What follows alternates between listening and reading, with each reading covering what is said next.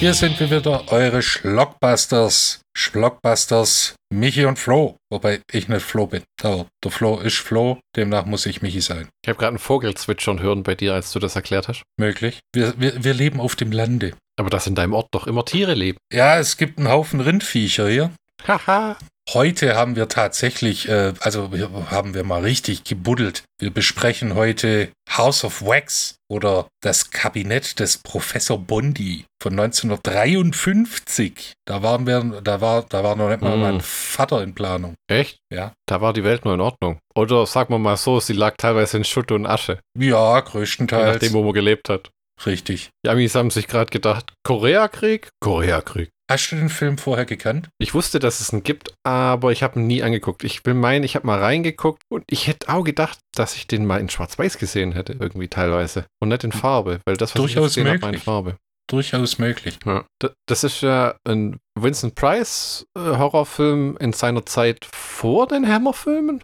Äh, Ham- Hammerfilme hat er eigentlich nie gemacht, aber diese ganzen Roger Corman-Sachen, Oh. das war, ja, das war die Hochzeit des Vincent Price Horror-Gruselfilms war Ende der 50er, Anfang Hm. der 60er und das war so quasi das äh, frühe Erwachen. Ich habe mich auf den Film tatsächlich gefreut, nach den ganzen Paul Mike Glaser-Filmen, die eigentlich eine Scheißkatastrophe waren. Mhm. Äh, endlich mal wieder äh, was Positives zu sehen. Und ich muss sagen, der Film, ähm, was war es, 84 Minuten, glaube ich, hat mir Ja. wirklich sehr, es ist sehr gut gefallen. Es ist, ähm, was natürlich auch immer mit Vincent Price zu tun hat. Ja, natürlich. Was mich gestört hat, war tatsächlich so ein bisschen das Frauenbild in dem Film. Jetzt nicht irgendwie so nach dem Motto mehr Gleichberechtigung, sondern eher die Frau ist halt bescheuert einfach irgendwie so ein bisschen. Ja, Aber ich glaube, das ist der damaligen Zeit geschuldet, Genau. wo man denen gesagt hat, schrei, wenn du irgendwas siehst und damit hat sich's auch erledigt. Ja, das war ja die Zeit der Scream Queens und äh, äh, Emanzipation gab es bis dahin nur im Wörterbuch. Sam Raimi macht das bis heute, dass er diese kreischenden Weibsen in seinen Filmen hat, die irgendwas sehen und dann da anfangen zu gellen. Zum gewissen Teil gehört es ja irgendwie zum Horrorfilm dazu, Hm. wobei das halt erstens stark antiquiert ist und zweitens Mhm. als moderner Filmgucker nervt's auch ein bisschen. Ja, aber House of Wax, äh, Wax für sich, guter Film, den man heute immer noch gut angucken kann. Der Film hat ein ziemliches Tempo für einen 53er ähm, Horrorfilm. Äh, schon in den ersten 10, 15 Minuten geht richtig die Post ab, wie man es heute viel macht, wo in der, am Anfang halt ordentlich was passieren muss, damit die Leute nicht einschlafen. Ähm, siehe unseren Film, den wir nachher besprechen, das Remake, wenn man es so nennen will. D äh, Ja, ja, das hat den gleichen Titel und es kommt auch Richtig. drin vor. Damit Genau. hat sich's dann im Ja. Endeffekt, wo am Anfang auch so eine äh, Aufmerksamkeitsfänger-Szene kommt und dann passiert eine Stunde lang nur Scheiße. Ja, bis dann alles irgendwie. Aber hier ist wirklich nicht nur sympathisch, äh, ist der Vincent Price als der ähm, Wachsmuseumsbetreiber, sondern auch, es ist herrlich, einen jungen Charles Bronson im äh, Neandertaler-Make-up zu sehen, der da rumfummelt äh, fummelt als sein Assistent später. Und auch was die Effekte angeht und so, das war ja damals auch, äh, ich kann das immer zeitlich schlecht einordnen, aber die Universal Monsters gab es zu dem Zeitpunkt schon eine ganze Weile, oder?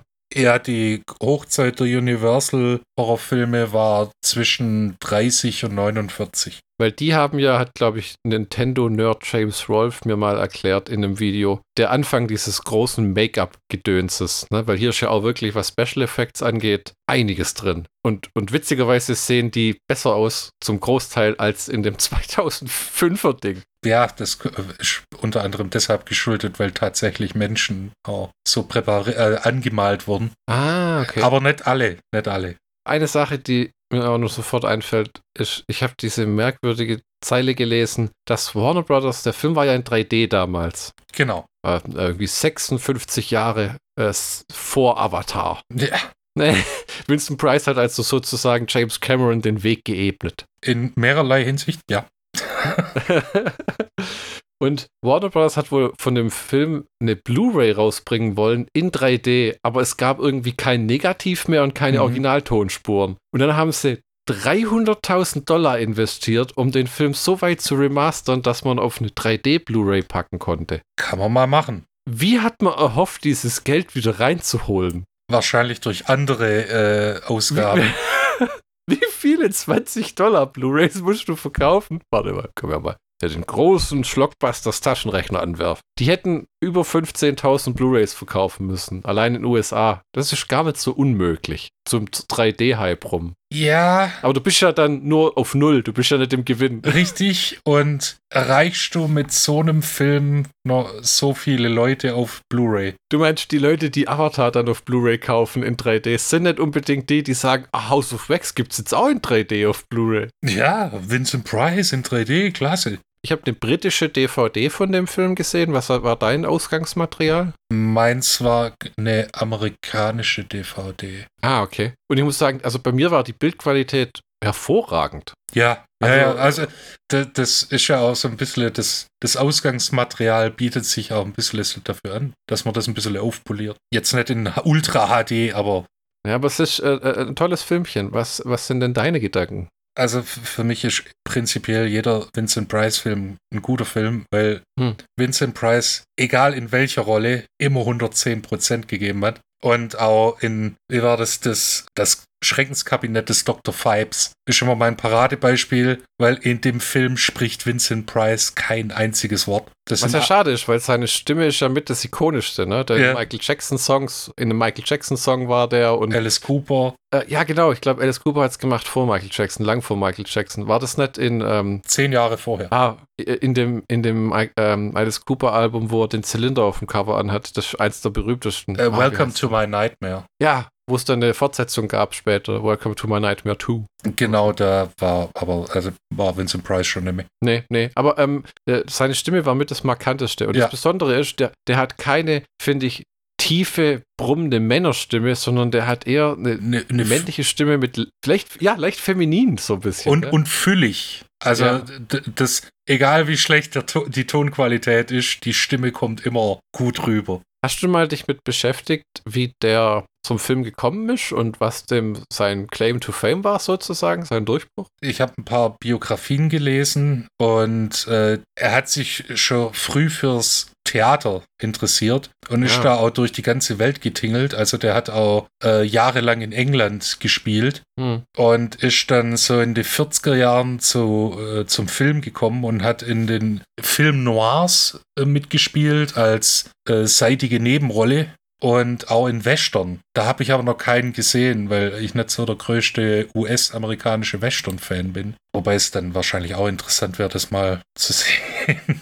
Western mit Vincent Price, das kann ich mir gar nicht vorstellen. Da ja. war er noch ganz jung dann, oder? Ja, de, de, äh, die ersten Filmrollen hat er in der Ende der 30er gehabt. Und äh, wirklich, also seine Stimme war vor seinem Gesicht bekannt, weil er in der Fortsetzung zu Der unsichtbare Mann, ein Universal-Horrorfilm. Die Fortsetzung heißt Der unsichtbare Mann kehrt zurück. Im Origin, also im, im ersten Film gesprochen von Claude Rains, auch ein berühmter Schauspieler, in die 20er, 30er bis in die 60er hinein und 1940 dann Vincent Price mit Der Unsichtbare kehrt zurück und hat schon das früh auch so ein bisschen Horror gemacht, gerade mit den Universal Horrorfilmen und auch Abbott und Costello Meet Frankenstein, das war ja das letzte Aufbäumen der Universal Horrorfilme und auch der, äh, der damaligen Stars, also Boris Karloff hat das letzte Mal da noch ein Frankensteins, äh, Frankensteins Monster gespielt. Lon Chaney Jr. hat da äh,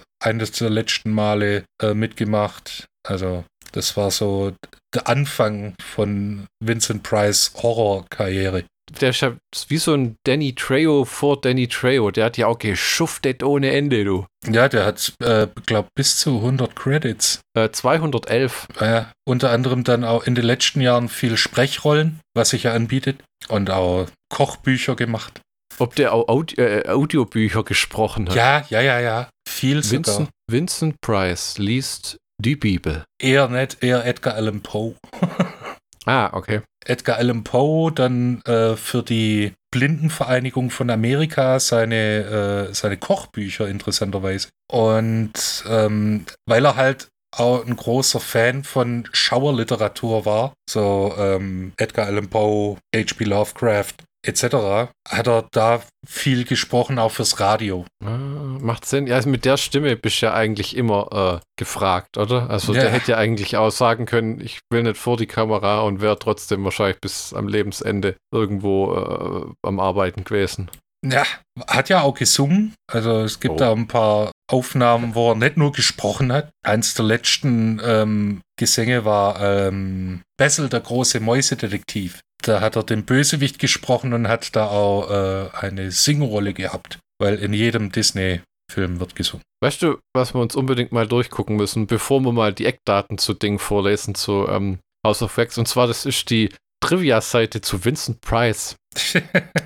Jetzt viele gute Schmankerl. Da hätten wir einmal. Ja, Moment, dann äh, können wir doch zuerst sagen, dass Vincent Price als Vincent Leonard Price Jr. am 27. Mai 1911 in St. Louis, Missouri geboren wurde und am hm. 25. Oktober 1993 die äh, irdische Bühne verlassen hat. Und er war gut befreundet mit Christopher Lee und Peter Cushing, äh, die dann auch gemeinsam einige Filme gedreht haben. Hm. Der ja. Typ war wahrscheinlich einfach äh, char charmant und geduldig. Er wird immer als Renaissance-Mann beschrieben, weil er erstens Schauspieler war und sich gewählt ausgedrückt hat, dann mhm. äh, Kunstsammler und Händler war der hat seinen ersten oh. Rembrandt äh, im äh, Teenageralter für einen Appel und ein Ei gekauft und das dann quasi okay. zu, einer, zu einem Nebenerwerb gemacht, weil Kunst seine Leidenschaft war. Und er war ein mhm. Connoisseur äh, von Essen. Wobei er jetzt nicht äh, gesagt hat, oh, die Wachteleier auf Meerschaum-Soufflé, sondern für ihn ja. war ein, äh, ein guter Hotdog genauso gut wie ein Beef Wellington. Und seine liebsten Rezepte hat er tatsächlich in Kochbüchern herausgegeben, mit seiner Frau zusammen. Ach, nicht schlecht. Hat die ihn überlebt, weißt du das? Äh, nee, er er hat sie überlebt. Ah. Seine, äh, seine letzte Ehefrau, er war ähm, dreimal verheiratet. Seine letzte ja. Ehefrau starb 1991, zwei Jahre vor ihm. Ich äh, trage mal die Trivia-Bits ja, vor über ja, ja. Vincent Price. Er besuchte oft die Vorführungen seiner Filme im Kostüm, um Kinogängern Streiche zu spielen. So zum Beispiel auch bei House of Wax, wo er gewartet hat, bis der Film vorbei ist und sich dann wohl zu zwei Teenagern vorgelehnt hat und gefragt hat, Did you enjoy the show? Die dann wohl kreischend davon gerannt sind. Das hat irgendwie auch was im Gegensatz zu manchen modernen, vielen modernen Leuten, wo Leute wie Johnny Depp und äh, so sagen, ich gucke meine fertigen Filme nie an. Was ich einerseits verstehen kann, aber wenn du nie irgendwas anguckst, also mich würde es schon interessieren. Ja. Wenn 200 Millionen Dollar, du hängst in Australien rum, drehst da einen Film und dann äh, weißt du überhaupt nicht, wie sind die Effekte und äh, wie ist es zusammengekommen und mein, klar, man kann sich da auch krass davon distanzieren, aber wenn du nie irgendwas anguckst, naja. Ja, dann hast du auch irgendwie den Bezug zu deiner Arbeit nicht. Ja, das ist wahr. Seine Rolle in Edward mit den Scherenhänden sollte deutlich größer ausfallen, do doch da Price schwer an einem Lungenemphysem und der Parkinson-Krankheit leidete, konnte er nur in zwei Szenen auftreten. Oh, krass. No. Oh, jetzt wird es interessant. Vincent erzählte einmal die Geschichte einer Frau mittleren Alters, die auf einem Flug nach Barcelona zu einem Fantasy-Film-Festival auf ihn zukam. Sie war ziemlich aufgeregt und sagte, oh Sir, könnte ich Ihr Autogramm haben? Ich kann nicht sagen, wie viele Ihrer Filme ich schon gesehen habe. Herr Karloff. Hm. Äh, Vincent Price war ein perfekter Gentleman und wollte nicht enttäuschen. er erweckte Boris Karloff wieder zum Leben und gab der Frau 15 Jahre nach dem Tod des, nach dem Tod des Schauspielers ein Autogramm. Wenn er in seinen späteren Jahren um ein Autogramm gebeten wurde, und er schrieb er oft mit Dolores del Rio anstelle seines tatsächlichen Namens. Als er einmal nach dem Grund gefragt wurde, antwortete er völlig ernst, ich habe ihr auf dem Sterbebett versprochen, dass ich tun würde, was ich konnte, um ihren Namen am Leben zu erhalten.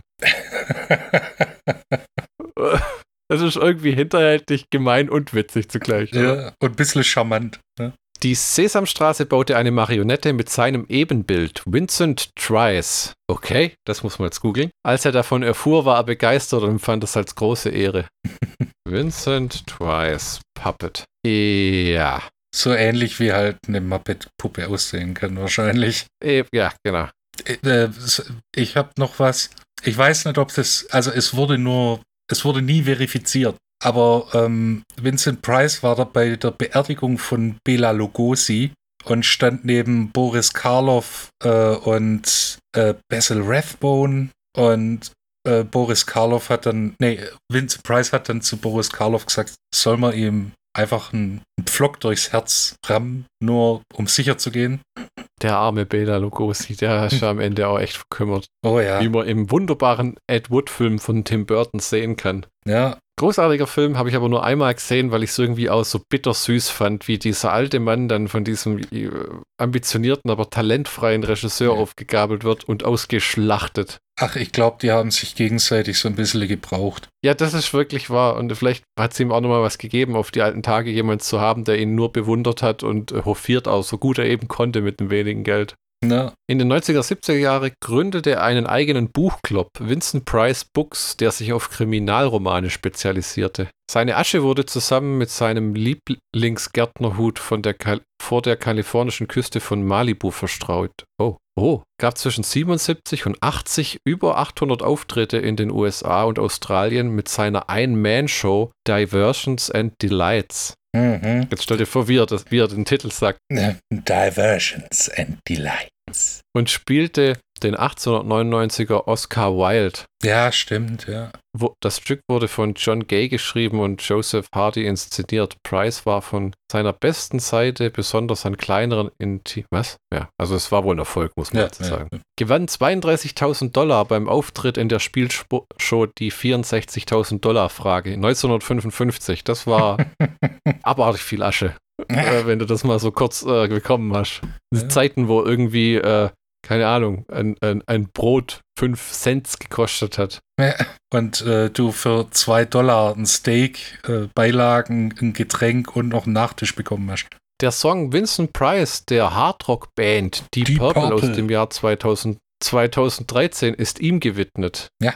Price war mit der Band befreundet und trat 75 in Roger Glovers Live-Version von The Butterfly Ball and the Grasshopper Feast als Erzähler auf. Mhm. Kennst du das? Ja, ist in meiner Plattensammlung. Price und Christopher Lee wurden am selben Tag, 27. Mai, geboren und Peter Cushing am 26. Alle drei gelten als Legenden des Horrorgenres und alle drei traten gemeinsam in die lebenden Leichen des Dr. Mabuse und das Haus der langen Schatten auf. Der Haus der lange Schatten ist auch so ein Film, den wir lange hinterhergejagt sind, bis wir mal eine Kopie hatten und es angeguckt haben. Ja. Du warst relativ begeistert und ich habe ich hab immer nur das Gefühl, wir haben einen Trash-Film gesehen, wo sie diese Legenden rein verwurstet haben. Ja, Äh, die Szenen mit denen sind ja wirklich großartig, aber dann hast du wieder so Teenager an den Hacken. junge Erwachsene. In dem Fall junge Erwachsene. Wolltest du nicht vom Haus der langen Schatten auch immer eine Blu-ray? Ich wollte die Blu-ray, weil Oder- da Bonuszeug drauf war. Bildergalerie, 50 Sekunden. Oder, ja, ich weiß nicht mehr, ob das die deutsche oder die britische war. Das entzieht sich meiner Kenntnis. Aber der, äh, ich habe ein Interview vom Regisseur gelesen, der gemeint hat, der Film war, weiß Gott, nicht erfolgreich, aber es war einer der Mhm. besten Erfahrungen, die er jemals gemacht hat, weil einfach John Carradine, Christopher Lee, Vincent Price und Peter Cushing einfach so wunderbar zu äh, mitzuarbeiten war und die einfach nur die ganze Zeit Spaß hatten. Das kann ich mir vorstellen. Ich glaube, von dem Regisseur kam danach auch nicht mehr viel. Muss ja auch nicht.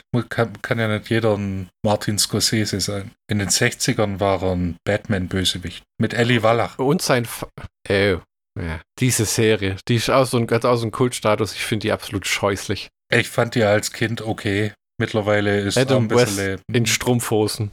ja, Ja, wobei man sagen muss, moderne Batman-Filme sind nicht mehr ernster zu nehmen. Also, ja äh, vor allem dieser, dieser, dieser, dieser, dieser Film mit George Clooney, mit den Bad Nippeln und der Bad Credit Card. Die Christian Bale-Filme zum Beispiel sind tolle Actionfilme, aber es ist halt ein Typ, der immer so redet. Well, she. Äh, Princeton Price Vater war Präsident einer Firma, die Gummibärchen und Kieferbrecher herstellte. Hm, Äh, die wurde 1890 an Royal verkauft. Und er war der King unter seinen äh, weiblichen Mitschülerinnen. Oh, Ja, weil er immer Sweets for my sweet und so. oh, oh. Candy Pimp. Ja, Musste etwa zehn Einstellungen der letzten Szene in Science-Fiction-Horrorfilm Die Fliege machen, weil er so viel lachte. das, das ist doch wieder, das macht doch wieder sympathisch. Price unterstützte seine Tochter, die sich als lesbisch outete und kritisierte Anita Byrons anti-homosexuelle Kampagne in den 70er Jahren. Ja, also, also aber als Vater steht er hinter seinen Kindern, egal in Ja. welchem Jahrzehnt die da ihre Entscheidung treffen. Das spricht auf ihn. Wer jetzt Anita Bry Bryans ist, weiß ich gar nicht, die darf auch in Vergessenheit geraten. Aber das siehst halt, dass d- der Mann war ein wirklich, wirklich netter Kerl. Du findest auch nicht wirklich Aufzeichnungen, die das Gegenteil beweisen. Weißt? Alle sagen, oh, war ein, Wow. war ein cooler Typ. Oh, er war teilweise auch in den 50ern auf diversen Blacklists, weil er sich gegen die Nazis und für den Kommunismus ausgesprochen hatte in den 30ern. Ja, Ähm, dann hat er 1954 an den Kongress einen, einen Brief geschrieben, dass er kommunistische Ansichten ablehnt und es für unamerikanisch hält und bla bla bla, um halt von dieser Liste runterzukommen. Da Ja. musste ich halt, sonst hast du halt einfach damals nicht mehr gearbeitet. ja, blacklisted und dann war es aus. Das hat ja da, ja, das hat ja schon gereicht, dass du irgendwas gesagt hast. Du musstest, musstest nicht mal irgendwo Parteimitglied sein und dann hieß es gleich, zack, und tschüss. Na, Seine Mutter war ein Kostümdesigner, eine Kostümdesignerin. Fun Ja, Fact: glaube, das war's. äh, Er lebte ein Jahr in Frankfurt und Nürnberg, um an einer Doktorarbeit über Albrecht Dürer zu schreiben, die aber nie fertig wurde. Das ist ja strange, oder? Wieso? Wie kommt, wie, was? Hä? Das passt jetzt nicht so ganz in diesen den Rest rein. Was denn? Er hat Ang Anglistik und Kunstgeschichte studiert, hat 1933 den Abschluss gemacht und in, hat ein Jahr in Nazi-Deutschland gelebt, um seine Doktorarbeit zu schreiben über Albrecht Dürer. Und Albrecht Dürer ist ja bekannter, bekannterweise äh, äh, Nürnberger. Also Nürnberger Mensch, keine Nürnberger Rostbratwurst. Dass der in Nazi-Deutschland gelebt hat, macht die Sache dann doch irgendwie wieder interessant. Ha. Ja, 34, ein Jahr nach der Machtergreifung. S- stell dir vor, wie Vincent Price da rumläuft, so, guten Tag, haha. ja, ja. Hallo Fritz, I want to buy a Nürnberger Rostbratwurst.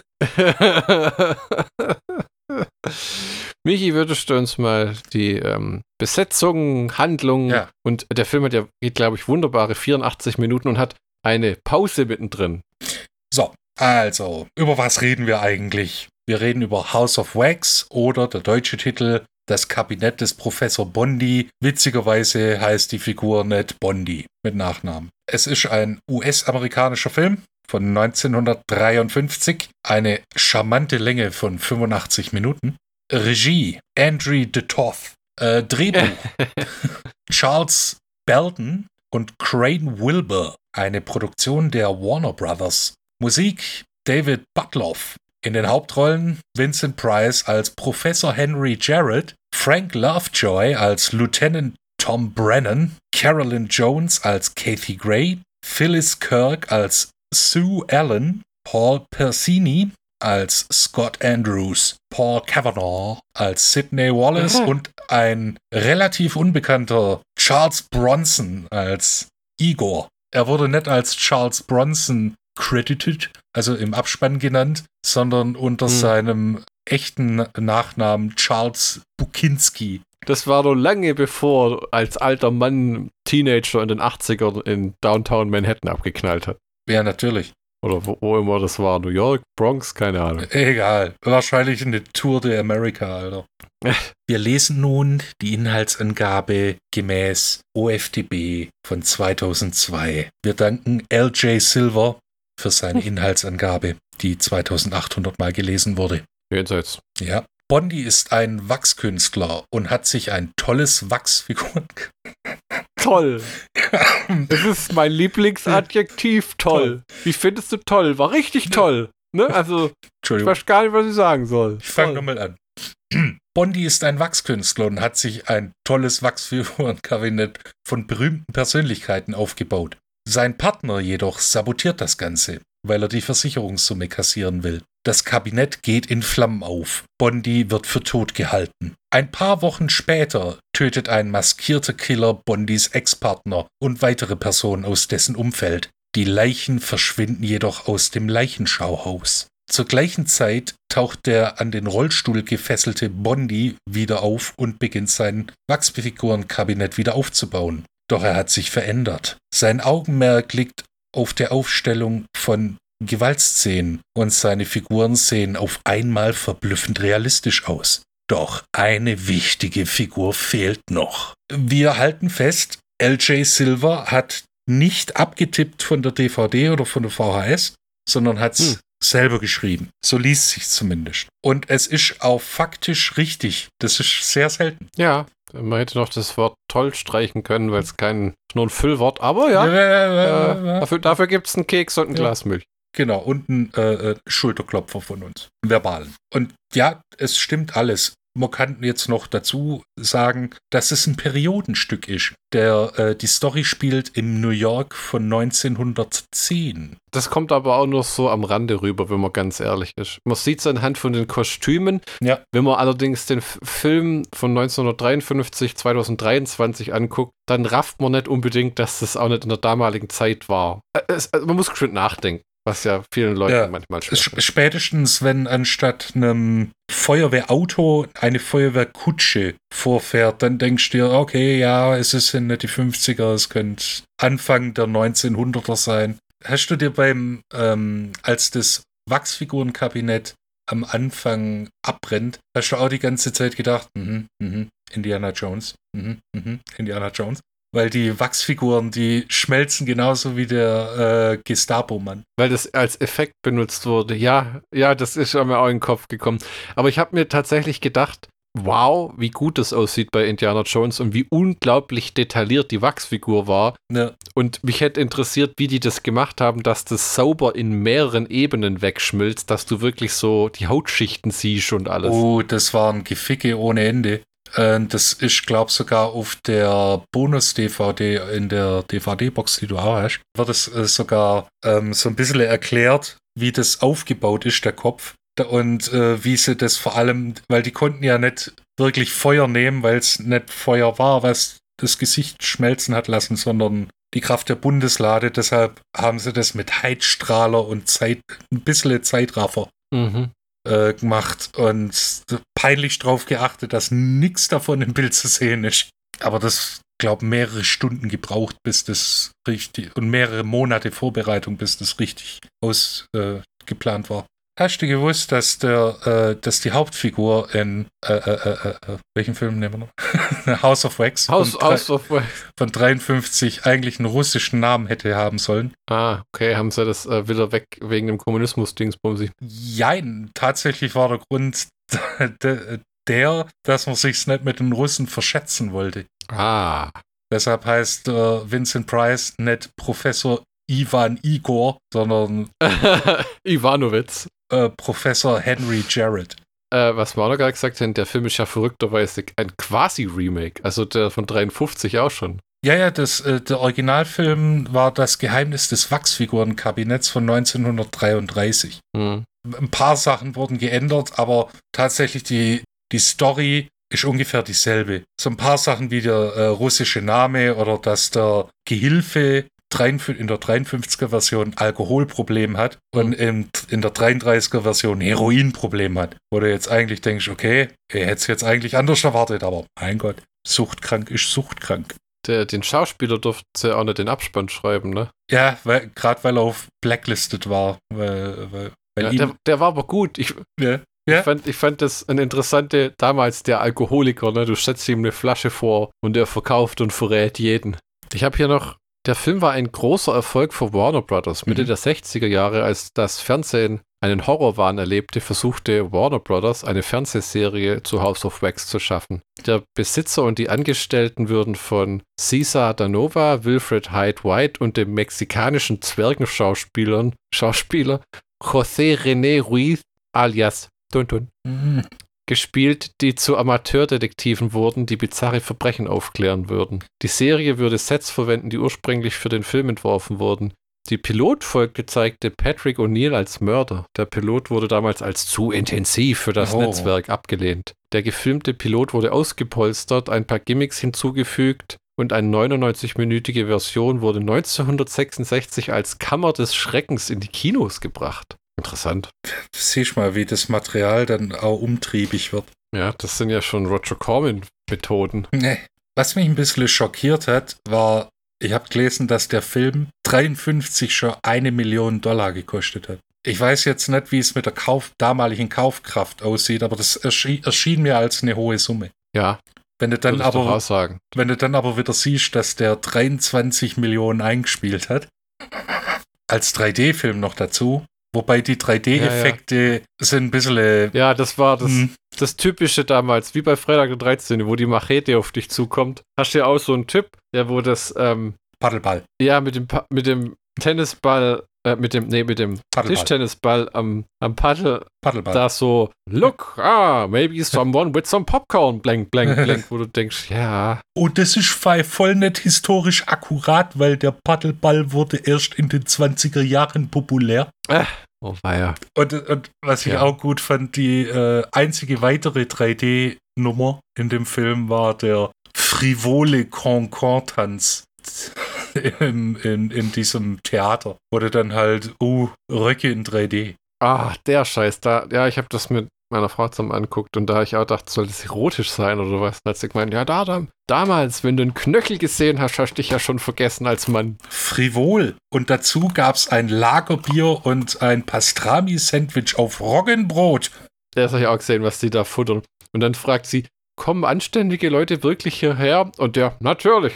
Wie jemand, der irgendwie in den 80ern seine Frau ins Stripclub ausführt und meint, die Pizza hier ist gigantisch. Ja, b- lass dir doch von dem äh, Koch ein Soufflé, äh, ein Omelett machen. Ja, ja, genau. Nur geh nicht aufs Klo, piss einfach auf den Boden, wie Ja. alle anderen hier. Ja, kriegst keine Geschlechtskrankheit. Glaub mir jetzt, dank mir später. Sind wir dann schon. nein, Ja, nein, nein, noch ich habe noch was. Und zwar Ja, noch was. die Figur von Vincent Price, der Professor Henry Jarrett. Der wird ja entstellt am Anfang durch den Brand. Mhm. Und ähm, der Regisseur Andrew de Toth hat versucht, das so, so gut zu machen, dass es sowohl in 2D als auch in 3D gut aussieht. Und es war wohl so realistisch, dass Vincent Price für die gesamte Dauer plus noch danach einfach gemieden wurde, weil die Cafeteria-Mitarbeiterin einfach umgekippt ist, weil das so realistisch aussah. Aber es wird ja so getan, wie wenn er während dem Feuer stirbt und dann huddelt er durch die Straßen und sieht ein bisschen aus wie das Phantom der Oper. Das war aber nicht wirklich Vincent Price in Make-up, oder? Doch, natürlich.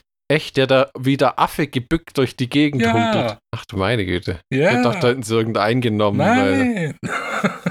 Ach, und Fun Fact: Andrew de Toth ist ja jetzt bekannt dafür, einer der größten 3D-Filme äh, gemacht zu haben mit House of Wax.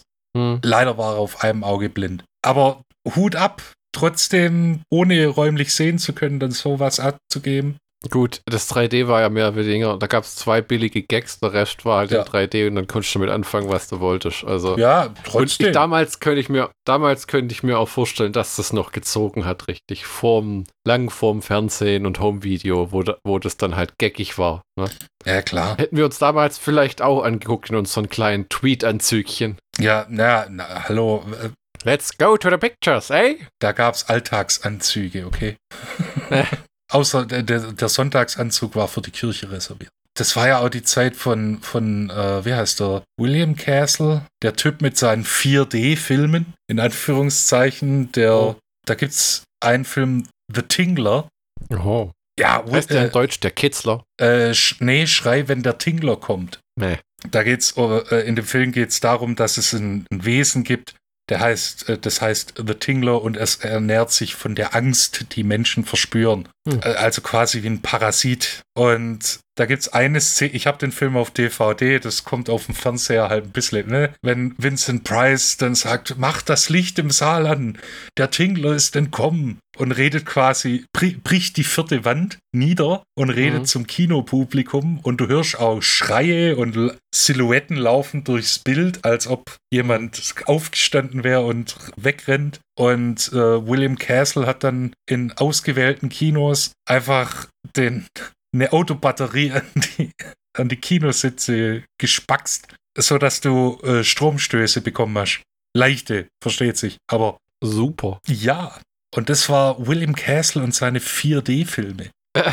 Der hat noch andere Gags gebracht, so von wegen ähm, irgendwie ein Monster, das durch Kälte Leute umbringt und hat dann im Kinosaal Trockeneis äh, unter die Sitze äh, irgendwie verla äh, ver verstaut, damit es dir an den Knöcheln kalt wird. Das kann ja auch nichts sein, was großflächig funktioniert hat, oder? Nee, echt nicht. Wo ich ja dann zu, da gab es dann drei, vier Kinos und der Typ war halt als durchgeknallt bekannt. Ja, in der Tat, aber äh, was das für Blüten getragen hat, das ist dann immer lustig. Und das, der Film ist an sich nicht gut, aber es macht es halt wieder wett durch diese Einstellung von Vincent Price, der dann quasi von der Kinoleinwand sagt, oh Gott, oh Gott, bringt euch in Sicherheit, der Tingler geht um. Und hier ist halt der, der, das, das war die große Zeit des Gimmick-Kinos. Jetzt habe ich es. Mit 3D, gut, es war nur Paddleball und Cancan-Tänzerin. Und vielleicht auch noch die, wie sie die Türen aufbrechen am Ende. Das war so komisch gefilmt. Weiß nicht, ob das Stilmittel war, wo sie mit der Pike hm. und den mittelalterlichen Instrumenten die, die Türen aufbrechen. Ist jetzt nur eine Vermutung, weil ich den Film nicht 3D gesehen habe, aber das könnte ich mir vorstellen. Ja, ja dass, wenn das so auffliegt, ne? Ja.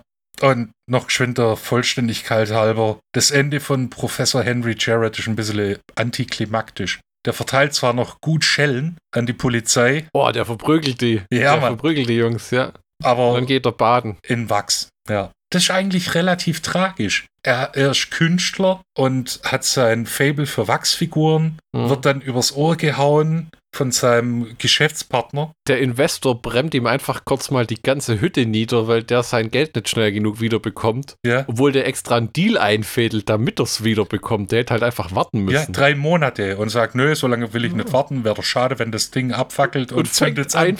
Und, und fängt einfach an, alles in Brand zu stecken und dreht's Gas auf. Ja, das damals, das fand ich auch interessant, gab es wohl Zimmerlampen, die mit Gas betrieben waren, was ja. auch zu bestimmt ein paar wunderschönen Feuern geführt hat, weil du dann auch Gasleitungen hattest, die durchs ganze Haus verlaufen sind. Ja, nicht nur das, äh, Straßenlaternen waren ja auch gasbetrieben, da gab es auch interessante ich, Geschichten. Das stell dir mal vor, du musst als Feuerwehrmann ein Haus löschen, durch dessen ganze Wände Gasleitungen laufen. Ja, nee, lass mal. wir warten, bis es niederbrennt. wir warten einfach, bis Puff macht und dann holen wir die Schaufel. Ja. Ja, schau, wie, einer, wie wenn du eine Bombe betreten würdest, wenn das brennt, oder? Das ist gefährlich, weil einerseits, wenn es brennt, hast du ja mhm. gelernt, machst die Fenster zu. Aber wenn Gas austritt, solltest du das eigentlich mhm. belüften, damit, äh, damit die, das Gas-Luft-Verhältnis äh, so dünn wie möglich ist. Also schwierig. Finde ich gut, dass es Nemme gibt. Ja, doch beruhigend irgendwie. Ich finde sowieso Gas immer unheimlich ein bisschen, wenn ich ehrlich bin. Ja, respekteinflößend. Ich habe lieber 4000 Liter Öl im Keller stehen, da kann weniger passieren. Ja. In der Tat.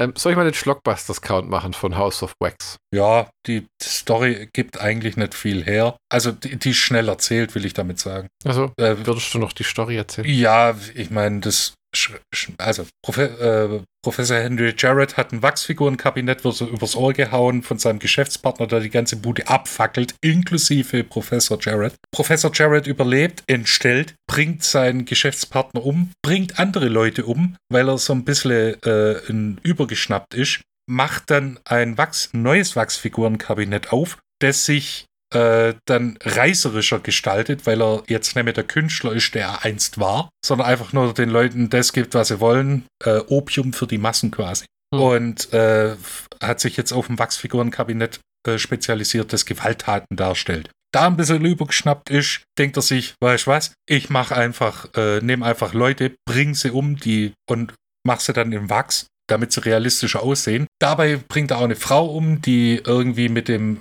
Geschäftspartner ausgegangen ist. War ihr Fehler.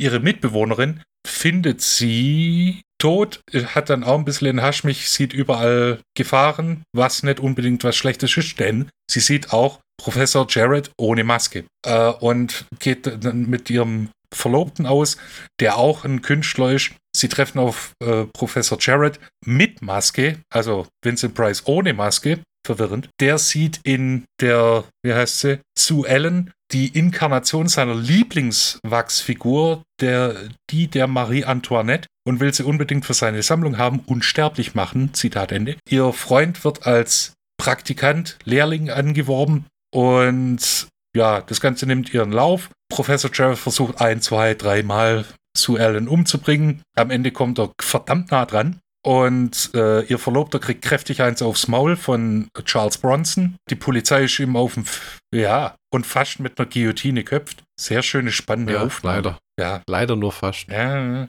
das waren die 50er. Äh, die Polizei ist schon hart auf dem Fersen. Durch eine glückliche Verkettung zu, von Zu- und Umständen kommen sie auf seine Spur. Sie treten die Türe ein, werden knallhart von Vincent Price vermöbelt, überwältigen ihn, schmeißen ihn in, in Wachs, flüssiges Wachs und äh, der Film ist aus. Habe ich was vergessen? Den Mord wäre vielleicht nur interessant an dem der bringt ja noch den Typen um, der sein Wachsfigurenkabinett niedergebrannt hat, den er hängt da in einem, äh, oder habe ich das jetzt überhört? In der, nee, nee, nee, der, äh, also ich habe nur gesagt, dass er ihn umbringt. Er, er wirkt ihn und schmeißt ihn dann einen Aufzugsschacht runter mit einem Hals, äh, mit einem Seil um den Hals, so dass es mhm. so ein bisschen aussieht wie ein Selbstmord. Eine harte, eine harte Szene für die Zeit. Und dann gießt er die Leiche in Wachs ein und hängt sie aus, glaube ich. Genau. Und äh, stellt quasi sogar den Mord dar. Der Typ, wie er im ähm, Aufzugsschacht baumelt. Jetzt darfst du gerne den Schlockwasserskau machen. Vincent Price, gute Effekte, ein schnelles Erzähltempo, eine, eine nette Story, äh, sympathische Charaktere, mit denen man sich auch identifizieren kann. Der Künstler, der eigentlich völlig friedfertig ist, der eigentlich kein Mörder ist, aber dann, wenn die Welt ihn zu scheiße behandelt, einfach Frau durchdreht. Ja. Action vorne, Action am Ende, ganz untypisch für Filme damals. Also da gab es in der Regel ein paar Schlägereien, wie mit Charles Bronson, und dann war, hat sich mit der Action schon gehabt. Ich fand auch die Ermittler cool, die in diesem Wachsfigurenkabinett umeinander eiern. Ich glaube, einer von denen war doch dann irgendwie ähm, Debs Greer oder so. Äh, will ich meinen. Ja, von ja, diesem, ja, ja, der, ja, ja, genau. Der, der ja, den man ja kannte als, Rever als Reverend Robert Alden aus Unsere kleine Farm. Nee. Das ist, ich weiß nicht, ob wir es vorher gesagt haben, aber die Carolyn Jones war ja die Original Morticia Adams aus der Adams Family. Ja, genau. Nee, das haben wir nicht, das haben wir vergessen, ja. Und es ist ein wirklich guter Film, den man immer noch gut angucken kann. Ich tue mich wahnsinnig schwer mit älteren Sachen, weil oft die Erzählstruktur so völlig anders ist. Also ich brauche nicht Showdown im dritten Akt und alles, aber oftmals ist es halt ganz langsam. Ein Film zum Beispiel, der mich bis heute traumatisiert hat, war Das Apartment mit ähm, der äh, von The Odd Couple. Äh, Walter Matthau, Jack Lemmon. Nee, der andere. Jack Lemmon. Das ist eine Komödie und es ist ein guter Film, aber der geht, der geht fast zwei Stunden und es sind nur Leute, die labern. Ne? Also, und da sitzen und labern. Ja, gut. Da ist der schon Action geladener und mit 85 Deutlich. Minuten erfrischend. Ja, ich liebe mir einen 80-Minuten-Film. Ja. Weil einfach dieses ganze, hier ist der neue und es geht drei Stunden, wo ich mir denke, ah. Oh, ja, nee. Gott. streich die Hälfte der Besetzung, brech's auf Wesentliche runter ja. und dann ähm, ist auch gut. Also eine klare Empfehlung für den Film, wenn man den noch nie gesehen hat, äh, kann man gut angucken. Kostet auf DVD, glaube ich, auch nicht viel. Ich habe drei Euro zahlt für eine Doppel-DVD mit dem und dem Remake, in Anführungszeichen, in Anführungszeichen ja. von 2005. Hat mit dem hier einfach nichts zu tun. Nee, es gibt ein House of Wax und äh, ja. Hast du dem Blockbusters-Count etwas noch hinzuzufügen? Nein, denn ich bin da ein bisschen vorbelastet jeder Film mit Vincent Price ist, gibt, kriegt von mir eine Empfehlung. Das heißt, neutrale Berichterstattung ist für dich gar nicht möglich. Nicht bei Vincent Price, nicht bei Christopher Lee und auch nicht bei Peter Cushing. Also du empfehlst Edward mit den Scherenhänden genauso wie House of Wax. Wie der Tingler, wie von mir aus auch der Gehetzte der Sierra Madre oder wie der Film heißt. So, dann wären wir bei House of Wax von 2005. Äh, ich wollte jetzt eigentlich sagen, die cineastische Nachgeburt des House of Wax Museums, das wäre aber vielleicht unfair Nachgeburten gegenüber. Ja. Deswegen sage ich mal, der hässliche Zwilling, was ja auch eine nette Anspielung ist, weil in dem Film ja die Bösen ein Zwillingspärchen sind, mhm. die getrennt wurden ich habe hab mir das Pitch-Meeting für den Film so vorgestellt. Es heißt ja House of Wax was, wenn es dort ein tatsächliches House of Wax geben würde? Und dann sagt einer, was soll das heißen, ein House of Wax? Naja, ein Haus aus Wachs. Und im dritten Akt brennen wir es nieder. Ach, genial. Das ist ja total dann, meta. Ja, Jimmy, never be afraid to think bigger. Was wäre, wenn die ganze Stadt aus Wachs wäre? Wow, wow. Pass auf. Das kostet alles Geld. Du kostest Geld und du gehst mir auf die Nerven. Äh, die, die Idee ist gut das House of Wax, äh, das Wachsfigurenmuseum, dann hast du die Stadt, die komplett mit Wachsfiguren äh, zugekleistert ist. Und die Hintergrundstory ist, dass die nach und nach alle Einwohner ermordet haben und die in Wachs gegossen haben. Und das mhm. war so ein Pärchen, die dann zwei Söhne hatten, siamesische Zwillinge, die mussten wir am Hinterkopf und am Gesicht trennen und der eine trägt immer dauerhaft eine Wachsmaske. Mhm. So weit, so gut. Aber dann kommen die Jahr 2000 Teenager ins Spiel, mhm. die dumme Sprüche äh, klopfen, Vögeln sich verhalten wie Idioten mhm. und während sie wegrennen könnten vor den Bösen, lieber in deren eigenes Haus einbrechen und dort versuchen, irgendwelche Pistolen zu bekommen, wenn sie zum Beispiel ihre Freunde suchen, die irgendwo in Wachs gegossen wurden. Also es ist, ähm, und der Film hat natürlich Paris Hilton, die man damals, äh, wie äh, dann später bei Machete, die Lindsay Lohan wegen den dauernden Schlagzeilen da reingefuhrwerkt hat, die hat ja danach auch nie wieder wirklich geschauspielert. Tut sie ja hier auch nicht. Die wackelt mit dem Arsch und es gibt 25 Anspielungen auf ihr Sextape. Ja, wobei man sagen muss, äh, die schauspielerische Leistung in House of Wax und in, und in One Night in Paris sind ungefähr gleich schlecht. Ja. Lenny Kravitz hatte ja mal gesagt, äh, One Night in Paris wäre der miserabelste Porno, den er je gesehen hat. Und der muss es wissen. Er hat recht. Das ist, aber wie sie die Stange durch den Kopf bekommen hat, die Paris Hilton, das hat sie gut gemacht. In welchem Film jetzt? Äh, oh, wie eiskalt das rüberkam. House of Wax. Ich, hatte, ich habe den Film nimmer gesehen, seitdem er rauskam, muss ich sagen. Ich bin froh, dass ich ihn auf DVD habe. Er gefällt mir. Die erste Stunde ist aber nur ätzend. Wenn, die, kannst, die kannst du einfach wegschmeißen. Also fang dann an, wenn die in die Stadt kommen, weil sie ihren scheiß Keilriemen suchen. Das ist ja auch so ein Unding. Teenager, die mit zwei Autos zu einem Footballspiel fahren, durch Mhm. gefühlt ganz die USA, aber dauernd dann im Wald pennen. Keiner von denen hat Geld, die fahren aber irgendwie einen Escalator und einen Ford Mustang, weil das halt cool aussieht. Ja. Und dann reißt ihm den Keilriemen und statt dass sie mit dem anderen Auto zu einer richtigen Werkstatt fahren, lassen sie sich von einem Hillbilly, der Tierkadaver in die Grube wirft, in die nächste Stadt fahren. Und also es, es ist, ich musste an dich denken und habe dich ja erwähnt, wo ich das angeguckt habe mit meiner Frau und habe gesagt, das ist genau, was Michi nicht mag an so Horrorfilmen. Dumme Leute tun dumme Dinge. Ja, musste ich auch die öfters denken. Ja. Die, die, die dummen Dinge sind mannigfaltig. Zum Beispiel irgendwann Ja. ähm, äh, wird ähm, die eine Blonde wird gefangen genommen oder Brünette, was auch immer, in den Keller eingesperrt. Dann binden die die fest. Ja. Und dann in der Stadt leben dann nur noch die, die zwei siamesischen Zwillinge und ihr Bruder sucht sie. Die ist im Keller eingesperrt und hat davor in einer ekligen Szene mit Sekundenkleber den Mund zugebappt bekommen. Mhm. Dann versucht sie durch eine Dole den kleinen Finger durchzustecken, um die Mhm. Aufmerksamkeit ihres Bruders zu bekommen, hat aber ein Metallschiene am Arm, die sie irgendwo von einem Stuhl gerissen hat, statt das von unten gegen die Dole zu hauen, Ja, nee. was ein lautes Geräusch macht und dann der Böse tut so, wie wenn er sich den zu Schuh zubindet und zwickt dir mit dem Seitenschneider, hat man in der Hosentasche, Ja, den kleinen Finger ab. Ja. Und dann kommt sie auf die Idee, Irsch, sich den Klebemund frei zu reißen, Mhm. was widerlich war, aber okay Ja. gehört ja zum Horrorfilm. Und dann schreit sie nach dem Typen und dann fangen sie an, sich auf die Fresse zu hauen. Das war so viel Bullshit, ja. Zu, zu wie vielen fremden Leuten, die in dem Film ins Auto steigen. So, hey, der Hillbilly mit den Tierkadavern, der aussieht, wie wenn er in einer Matschkuhle pennt nachts, Das, der kann uns doch ins nächste Dorf fahren.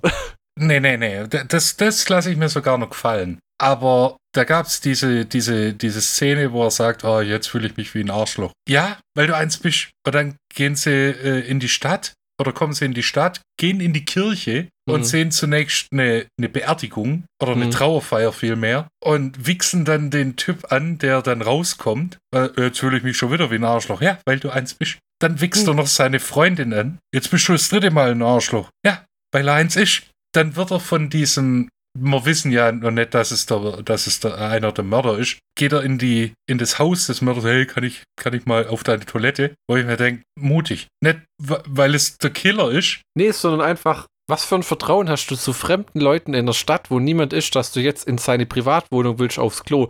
Das ist ja nur eine Straße, Ja. dieses, diese Stadt. Geschwind in Ich würd lieber-. Ja, und an Baum pissen Ja. oder irgendwas, weil ich gehe nicht nachts zu fremden Leuten ins Haus, Ja. äh, wo, wo äh, äh, das ist einfach so, wenn die zu dumm sind, die Leute, dann macht's keinen Spaß mehr. Und die erste Stunde musst du nur denn ihr dummes Geschwätz ertragen. Ja. Dann campen sie dauernd mit Zelten, die so riesig sind.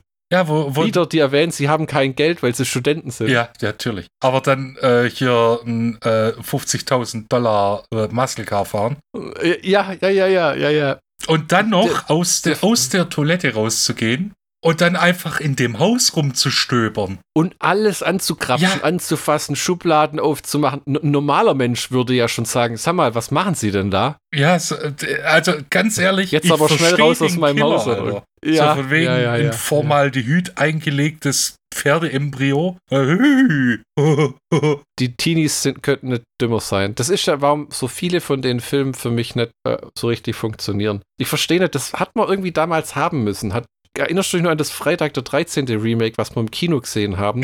Das waren die nervigsten Hosenscheißer, die ich je in irgendeinem so Film gesehen habe. Das waren einfach richtige Wichser. Ja, aber hier auch. Ja, hier ist es genauso. Oder wo ist noch im Nightmare on Elm Street Remake? Sind das auch so, so Kiddies? Ja, und, und äh, hier äh, The Hitcher Remake. Auch wieder Ja, das so, sind auch so die Tusse, ja, ja. Das, das war so ein Ding damals. Das war nie wie eine Plage. Der einzige Film, wo es nur okay, okay war, war im Texas Chainsaw Massacre Remake, weil die alle schon älter waren und sich auch nicht verhalten haben wie rammelnde Teenager, die halt im Zelt ja, bumsen jede äh, Nacht. Okay, ja, doch, gebe ich dir recht. Die Logik von dem ganzen Ding ist einfach nicht vorhanden. Es gibt aber so unglaublich viele gute Ansätze. Die Stadt, die ist wirklich unheimlich. Mhm. Jetzt unter anderem eine Figur von einer Frau, die abends irgendwie an eine Mechanik angeschlossen ist, dass sie immer aus dem Fenster guckt. Ja, Da habe ich mir auch gedacht, wow. Und dieses ganze Ding, das ist im Original auch mal drin, aber hier ist nur in mehr Detailfülle, dass das echte Menschen sind unter dem Wachs. Und wenn dann der im Kino mit der Shotgun rumballert, siehst halt, wie die Maden aus denen rausfallen oder die Schaben, Ja. weil die halt inzwischen komplett verwest sind unter dem Wachs.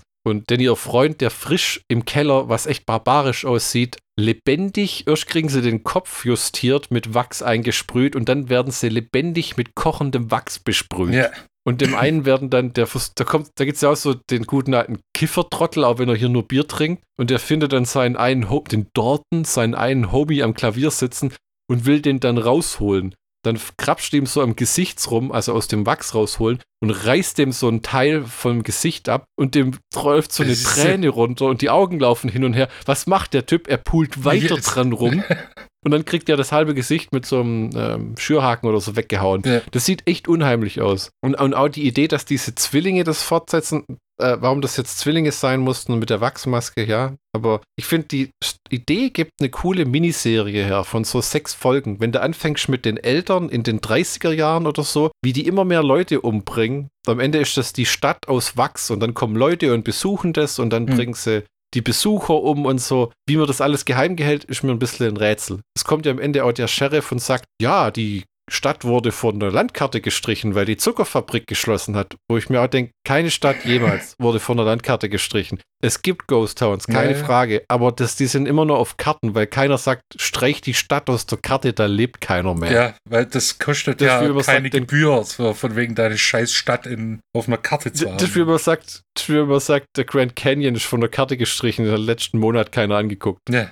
Äh, ich ich würde Also- ich würd auch behaupten, wenn der Film, was sagen 40 wir, Minuten. 90 50 Minuten, Minuten. 90 Minuten könnte man einen guten Film machen. Da könnte man tatsächlich so Fan-Edit range mäßig rangehen und direkt einsteigen, wie den der Keilriemen reißt. Nichts davor hat irgendeine Bedeutung für irgendwas. Ja, nee, echt nicht. Von wegen, ja, wir müssen erst den Charakter einführen. Nee, muss nicht, weil die Figur Der- hat keinen ist Charakter. Nee, nee, und Paris Hilton ist echt nur da in dem Film. Es klingt ja böse, aber äh, für Schwanzlutschwitze, äh, für Schwanzlutschwitze, für irgendwelche Strip-Einlagen, Ja. was auch geil ist, weil die, die ist so unter Umständen schwanger von ihrem Freund und dann denkt sie, jetzt redet sie mal mit ihm, vorher strippt sie für ihn und kurz bevor sie vögeln, sagt sie, wir müssen uns unterhalten. Ja. Wo ich mir denke, Timing. Cockblock.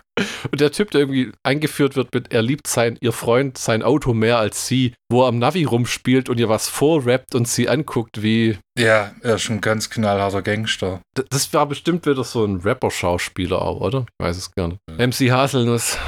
Nee, nee, tatsächlich sieht es so aus, als ob er tatsächlich nur in Anführungszeichen Schauspieler wäre. Okay. Also, jetzt, nachdem ich dich in Grund und Boden gequatscht habe und bevor wir äh, zu den belanglosen Eckdaten kommen, weil ich den Film jetzt, glaube ich, schon durcherzählt habe, wie hat denn dir das Ding gefallen? Also, wenn man das als Ganzes darf es ja nicht betrachten, da ist es ja Äh, äh, wie eine schimmlige Torte. es ist zu lang, definitiv zu Ja. lang. Äh, Und wie du gesagt hast, es sind nette Ideen dabei, aber nette Ideen tragen keinen Film. Ich, ich mag Filme, wo ich, wo ich äh, eine Sympathiefigur habe. Und wenn, Mhm. wenn die Sympathiefigur mehr oder weniger der Killer ist, aber aus den falschen Gründen. So von wegen, Alter, wenn der meinen Scheiß anpacken würde, ich glaube, ich würde ihm auch in Wachs einpacken, Alter. Die, die netteste oder die sympathisch, mir sympathischste Figur ist der dritte Bruder, der einfach nur versucht, ah, nett zu sein und eigentlich und in dem Film auch, wirklich, das stimmt ja. hey, ich bringe euch in die Stadt, da gibt's Keilriemen.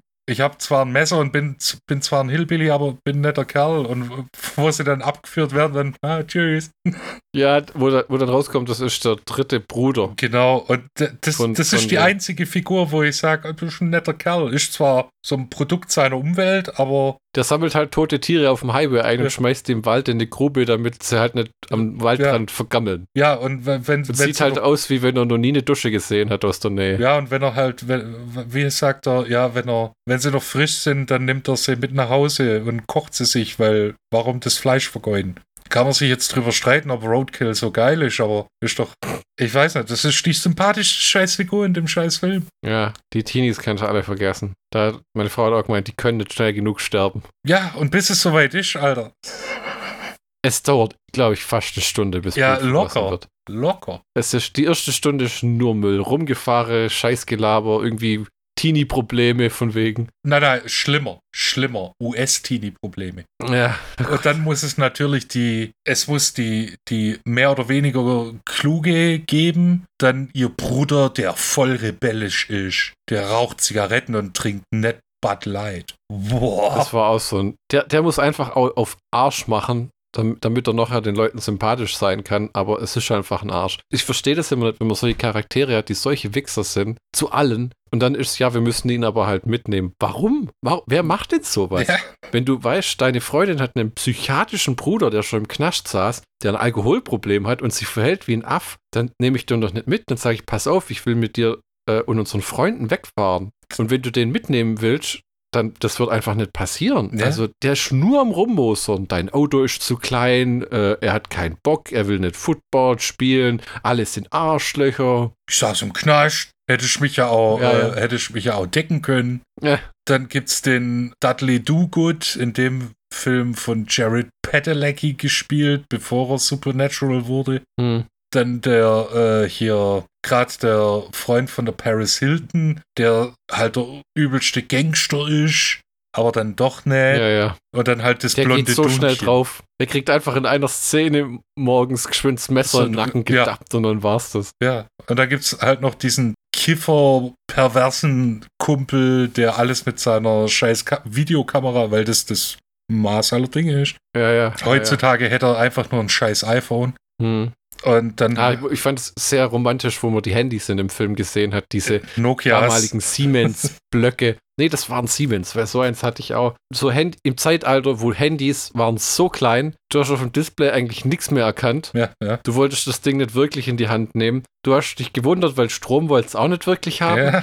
Das konnte ich einfach einen Monat rumliegen lassen. Mein Nokia hat bei sehr, sehr harter Nutzung eine Woche gehalten. Und ich habe Ja. wirklich stundenlang Snake 2 gespielt.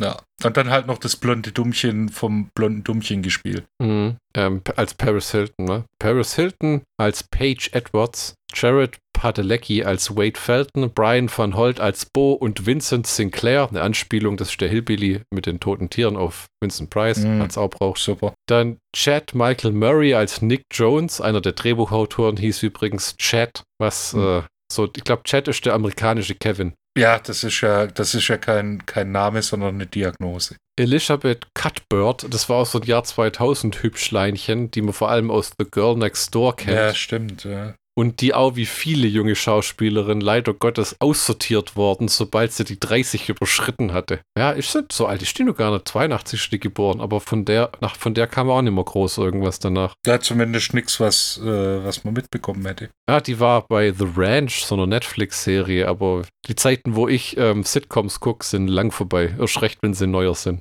Äh, äh, vergiss Äh. nicht Damon Harriman als Lester Sinclair, die einzige Sympathiefigur in dem Film. Lester Sinclair? Der Bruder, der dritte. Ach Gott, stimmt, ich hab's falsch gesagt. Der äh, Brian Van Holt ähm, ähm, war, äh, hat beide Zwillinge gespielt, so rum. Achso, ja, ne, okay. Ähm, der Film hat 30 Millionen gekostet, hat 32 Millionen eingespielt, allerdings auf DVD soll er 40 Millionen Dollar reingeholt haben. Das sind ja auch immer so tote Zahlen, weil der Film gibt's ja seit, den Film gibt's ja seither im Streaming und alles. Mhm. Also ich glaube, dass Firmen mit ihrem Backkatalog durch Streaming so gut, ganz gut Geld verdienen, muss ich sagen. Man hat ja auch mal ähm, erwähnt, dass Lionsgate inzwischen eins der erfolgreichen kleineren Studios ist, weil sie einfach sagen, es gibt kein Streaming. Wir haben kein Lionsgate Plus, Max, was auch immer. Wir bringen Blu-ray und DVD und wenn du John Wick gucken willst, kannst du die Blu-ray kaufen, ins Kino gehen oder dich ins Knie äumeln. Hm.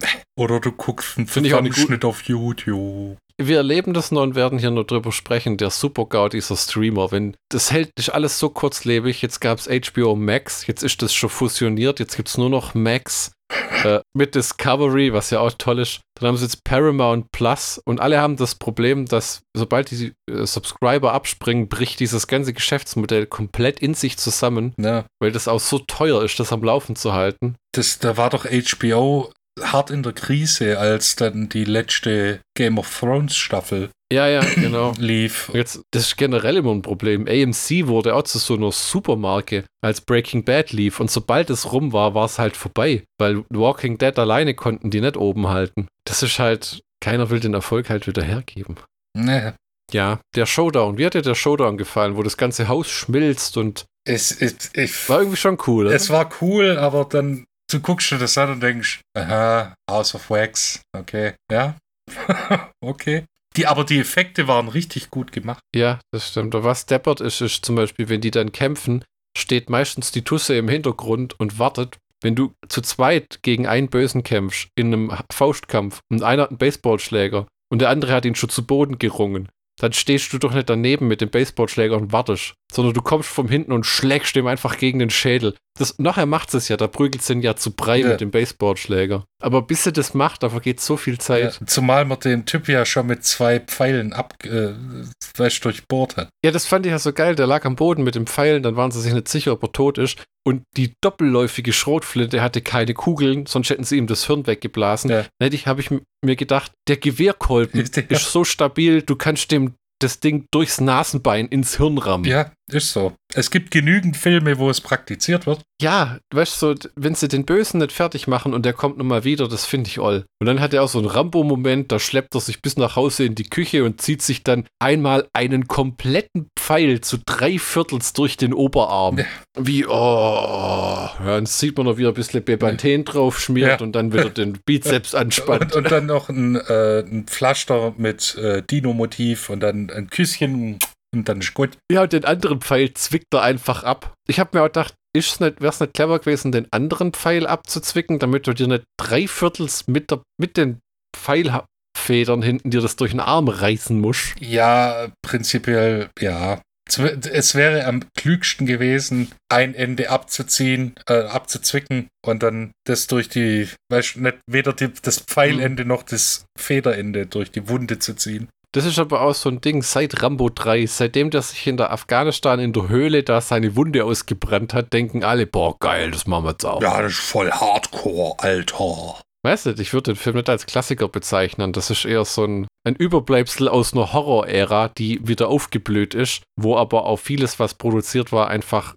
grauenhafter Schlock war. Die Arbeit und die Mühe, die in diese Effekte am Ende reingeht. Und dann hast du dieses dumme Teenager-Gebrabbel davor. Ja, das, äh, das ist halt so ein Symptom der Zeit. Also, äh, wenn du einen Horrorfilm im zwischen 1998 und 2009 gemacht hast, Hm. brauchst du diese Ansammlung von US-Teenies, die total hanebüchene Probleme haben und total äh, im Prinzip Karikaturen von dem sind, was sie darstellen sollen. Hm. Dann hast du noch äh, harte Effekte, manchmal, manchmal auch eklige Effekte. Die Effekte waren tatsächlich gut in dem Film. Aber ganz wichtig, du brauchst einen Soundtrack, wo Marilyn Ah. Manson drauf ist. Ja. Deftones, My Chemical Romance. Also du brauchst halt irgendwas, was, was richtig hardcore ist. Das altert auch immer echt wie Milch, wie du so gern sagst. Also einen schlimmeren Zeitstempel kann man so einem Film kaum aufdrücken. Mm, ja, und wichtig ist auch, dass die weibliche Hauptrolle äh, nicht so schlampig wie die andere weibliche Rolle ist, sondern Mhm. mehr so eine natürliche Schönheit hat und in einer knallengen Jeans mit einem Tanktop rumrennt. Das war damals echt so ein Ding, dieses Tanktop. Das hat wohl Jessica Biel in Texas Chainsaw Massacre am besten gemacht. Ja, der kam 2003 raus, oder? Ja, will ich meinen, zwei Jahre vor dem hier. Und war halt auch, das war ja wieder so ein Zeitraum, 30 Millionen waren hier schon eher viel. Wo genau die hin sind, weiß ich auch nicht. Ich hoffe, die haben jetzt nicht Paris Hilton 5 Millionen Dollar gezahlt oder sowas. Wobei ich kann es mir vorstellen, dass so gelaufen ist. Ne. Die Effekte werden auch ihr Geld gekostet haben, aber weder Regisseur noch sonstige Schauspieler waren sonderlich prominent, weißt Ne. Also bei Texas Chainsaw Massacre oder Hitcher, Da war ja der ganze Gag bei den Remakes, die waren wahnsinnig billig zu produzieren. Und dann hattest du wie früher so Billig-Horrorfilmchen, die dann plötzlich 80, 90, 100 Ja. Millionen verdient Ja. haben. Was Blumhouse jetzt macht, oder zum Beispiel Sam Raimi hat ja jetzt diesen Evil Dead Rise rausgehauen, der Mhm. zwar grottig war, aber das Ding hat halt 15 Millionen gekostet und ist jetzt bei 116 Mhm. am Boxoffice und da ist halt saugutes Geld mitverdient. Weißt du, was ich witzig fand bei House of Wax 2005? Ja. Dass die Wachsfiguren 1953 besser ausgesehen haben, Das wollte ich auch noch wie sagen. die ja. Wachsfiguren, die für, von Madame Tussauds in London hergestellt wurden. Das wollte ich auch noch sagen. Das, wenn die schmelzen, das sieht recht schäbig aus. Ja. Also da kannst du nicht lang draufhalten. Beim Original ist das richtig unheimlich, Ja. wenn diese Gesichter auseinanderfallen. Hier ist eher so, äh, schneid, schneid weg. Ne? Du siehst keine Figur, wie sie vollständig schmilzt, weil man vielleicht die nimmer aus Vollwachs gießt, sondern da Metallgestelle drin sind oder so. Keine Ahnung. Keine Ahnung, das. Aber es sah nicht gut aus. Also nicht schlecht, aber das war nicht beeindruckend. Da- Das Original äh, liegt da deutlich vorne mit seinen 52 Jahren äh, mehr Alter. Früher war halt doch manches besser.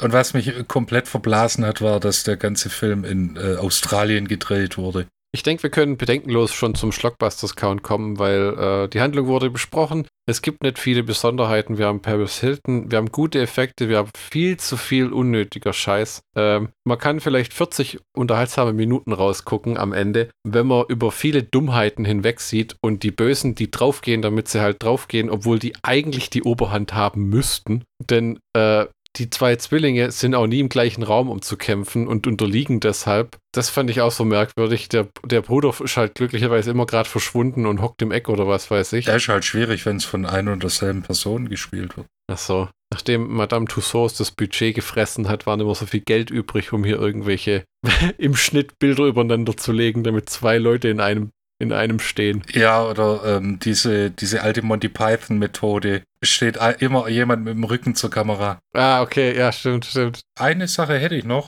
Oh. was total sinnfrei ist, wie der ganze Film. Ja, naja, der ganze Film. Ja, äh, 90 Prozent. ja, sagen wir mal 75 Prozent.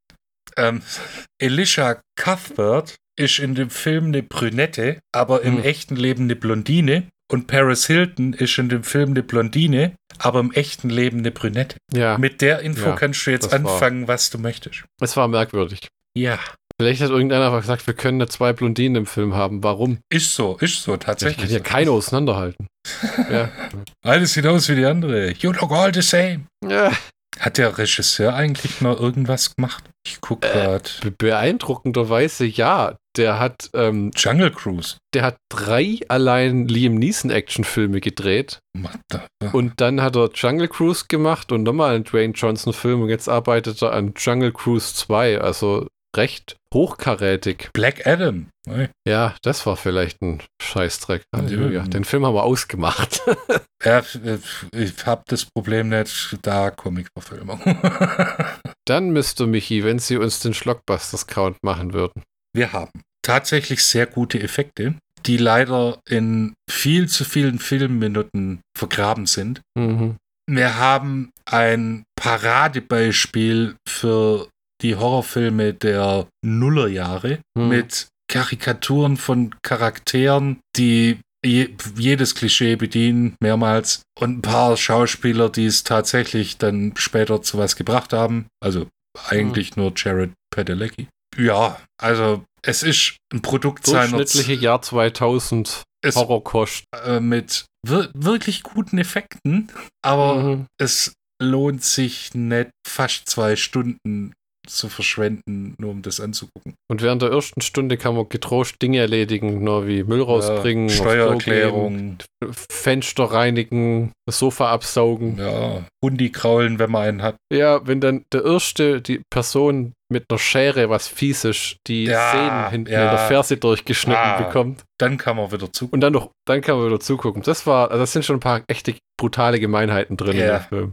Ja, aber wieder, du musst viel zu lang drauf warten. Also wenn man sich einen Film angucken möchte, der House of Wax heißt, kann man dann schon gerne mal zur 50er-Jahre-Version tendieren. Flotter, mehr Tempo, äh, sympathischere Charaktere, Ja. teilweise bessere Effekte und keine Jahr 2005er Semi-Metal-Rock-Bands. Im Soundtrack, ja. Genau. Wenn man auf die Art der Nullerjahre Horrorfilme steht und den Film noch nicht gesehen hat, kann man sich mal angucken. Man kann aber auch sehr gut drauf verzichten. In der nächsten Folge widmen wir uns dem Film Eliminators mit der schönen Tagline Mandroid, Mercenary, Scientist, Ninja, each one a specialist. Together they are Eliminators. Denn Mit, D- mit Dennis, Dennis, mit Dennis Crosby uh, von Star Trek The Next Generation. ja, denn äh, aufmerksame Zuhörer haben schon ein paar Vermerke und Verweise äh, zu dem Film gehört. Ja, da, da habe ich die britische Blu-ray von 88 Films, hat mich 30 Taler gekostet. Uh. Hm. Bin gespannt, was du zu dem Film sagst oder ob ich nur ein, äh, ja, bekomme. Äh, tatsächlich ich auch. Dann geht's quasi weiter in Folge 95. 4, 95. Ja. Ah ja, natürlich. Genau. Schön die Chronologie halten. Ja, damit wir beim Dann, äh, Schnitt wissen, bei welcher Folge wir sind. Ja, ja. Damit die Dateien Richtig benennen schön können. untereinander aufgelistet werden. ja, danke fürs Zuhören. Äh, äh, äh, äh, äh, Wie immer die sprachlos. vielen Erwartungen.